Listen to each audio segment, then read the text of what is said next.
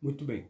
É, nesse podcast nós vamos tratar um pouco sobre a carta apóstolos, do apóstolo Paulo, escrita aos Efésios. Né? Todos sabem que o apóstolo Paulo foi o escritor das 13 cartas que estão no, no Novo Testamento. Foram quase metade da, da, do Novo Testamento a qual o apóstolo Paulo escreveu. Dentre elas está Romanos, 1 e 2 Coríntios, Gálatas, Efésios, Filipenses, Colossenses, 1 e 2 Tessalonicenses, 1 e 2 Timóteo, Tito e por último está também a carta escrita a Filemão.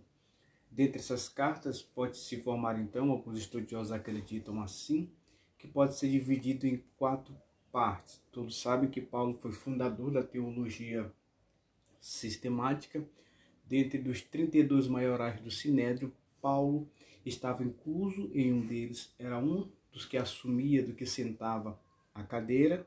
Sabe-se também que Paulo né, autorizou e assinou a morte de Estevão, porque naquela época ninguém se casava, pelo costume judaico, ninguém se casava sem que tivesse autorização do Sinédrio, ninguém se divorciava se não tivesse autorização do Sinédrio, e ninguém é, era condenado ou também era liberto se o sinédrio não autorizasse. Então, é, Paulo estava junto né, do sinédrio e ele também dava essas autorizações. Pelo costume judaico, Paulo com 13 anos chegou à maioridade. A tradição daquela época, aos 13 anos, a pessoa ela chegava à idade adulta e já era responsável pelos seus atos. E foi o tempo que Paulo começou também a estudar né, nas mesquitas da época, na... começou a estudar nas mesquitas, começou a frequentar as faculdades e começou a se aprimorar no estudo da lei, dos profetas, dos costumes do Antigo Testamento. O apóstolo Paulo se destacou e também foi estudante de umas das maiores faculdades da época, que naquele momento eram três faculdades, a qual eram as mais bem vistas, e Paulo começou a estudar em uma delas, que era a faculdade aonde Gamaliel é, dava, dava estudo e ensinava também, certo? Paulo também foi um dos líderes da igreja primitiva, foi um grande missionário, também teve algumas viagens missionárias, está relatado no livro, do, no livro do, dos Atos do, dos Apóstolos. Ele é conhecido também como apóstolo do gentil ele tem uma grande importância na, na história da igreja por ter sido um, um principal né, defensor, defensor da doutrina cristã. Dentre as cartas, Paulo também foi fundamental para o protestantismo, que é onde Martinho Lutero tirou a, a tese, as 95 teses contra as indulgências papais daquela época do século XVI onde foi fundado o protestantismo através de Martinho Lutero.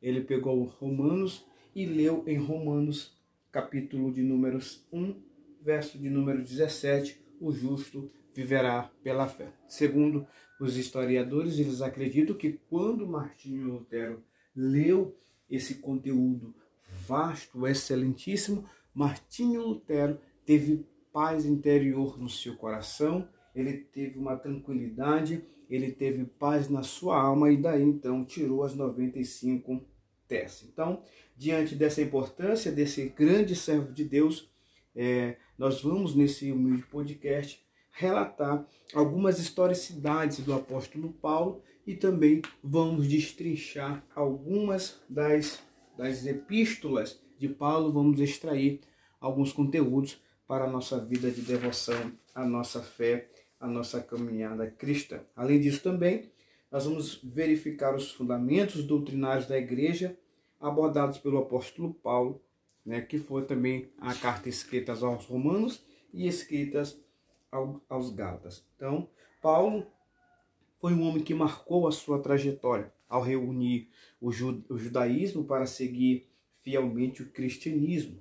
Foi um servo de Deus que trouxe uma grande contribuição para a história da igreja ao pensarmos na trajetória desse humilde apóstolo, conforme é exaurida no Novo Testamento, encontramos um homem que ele era o quê? Ele era perseguidor da igreja, mas que foi transformado em um fundador, em um plantador de igreja lá na Ásia, como também na Europa.